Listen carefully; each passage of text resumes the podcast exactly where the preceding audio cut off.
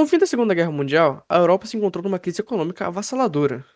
Com isso em mente, foi um momento decisivo para o avanço da União Soviética pelos países mais pobres e desgastados.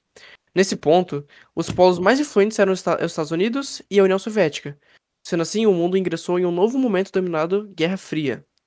Nessa época, as duas potências elas lutavam por zonas de influência e corridas tanto armamentistas quanto espaciais, com o intuito de disseminar seus ideais e ampliar o seu poder sobre o mundo.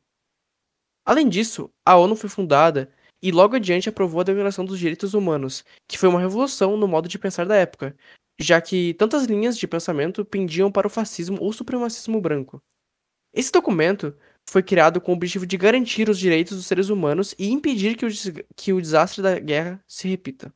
Bom, os Estados Unidos e a União Soviética foram os principais financiadores dos países europeus que estavam destruídos por conta da Segunda Guerra, dividindo o continente sob as zonas de influência capitalista, na parte ocidental, e soviética na parte oriental, instaurando a tão famosa Cortina de Ferro.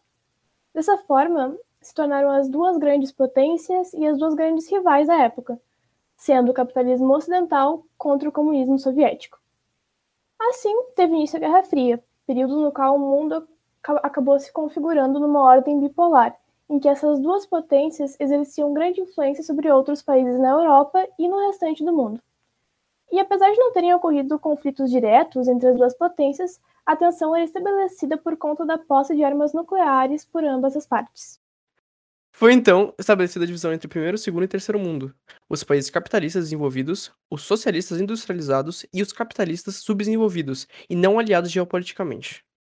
Pós-guerra, o período que iniciou-se após o fim da Segunda Guerra Mundial, no ano de 1945. Os alemães renderam-se no dia 2 de setembro de 1945, em território alemão, enquanto no Japão só teve marco final em 2 de setembro de 1945, após as bombas de Hiroshima e Nagasaki.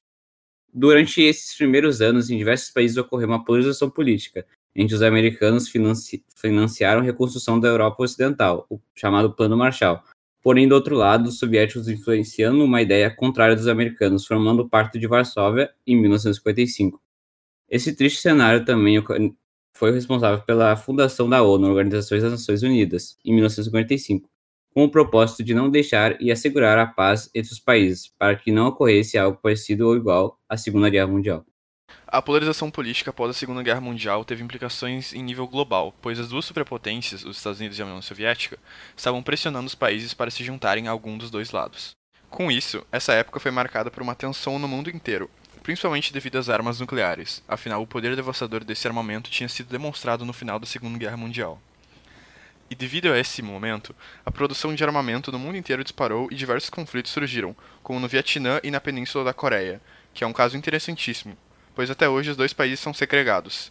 A Coreia do Norte, atualmente, é um governado por um ditador comunista, e a Coreia do Sul uma república democrática de caráter capitalista.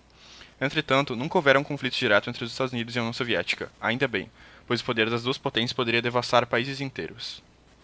Além disso, essa isolação entre os dois países acarretou a perseguição política dos defensores do comunismo, ou supostos defensores, nos Estados Unidos e em outros países capitalistas, o que foi chamado de marcatismo, ou caça às bruxas.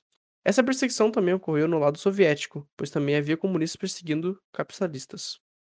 Exatamente. Afinal, nessa época havia um grande medo e até mesmo um certo preconceito com as pessoas dos países do bloco oposto. E também havia a questão da espionagem, que era a principal forma de conseguir informações sobre os países inimigos.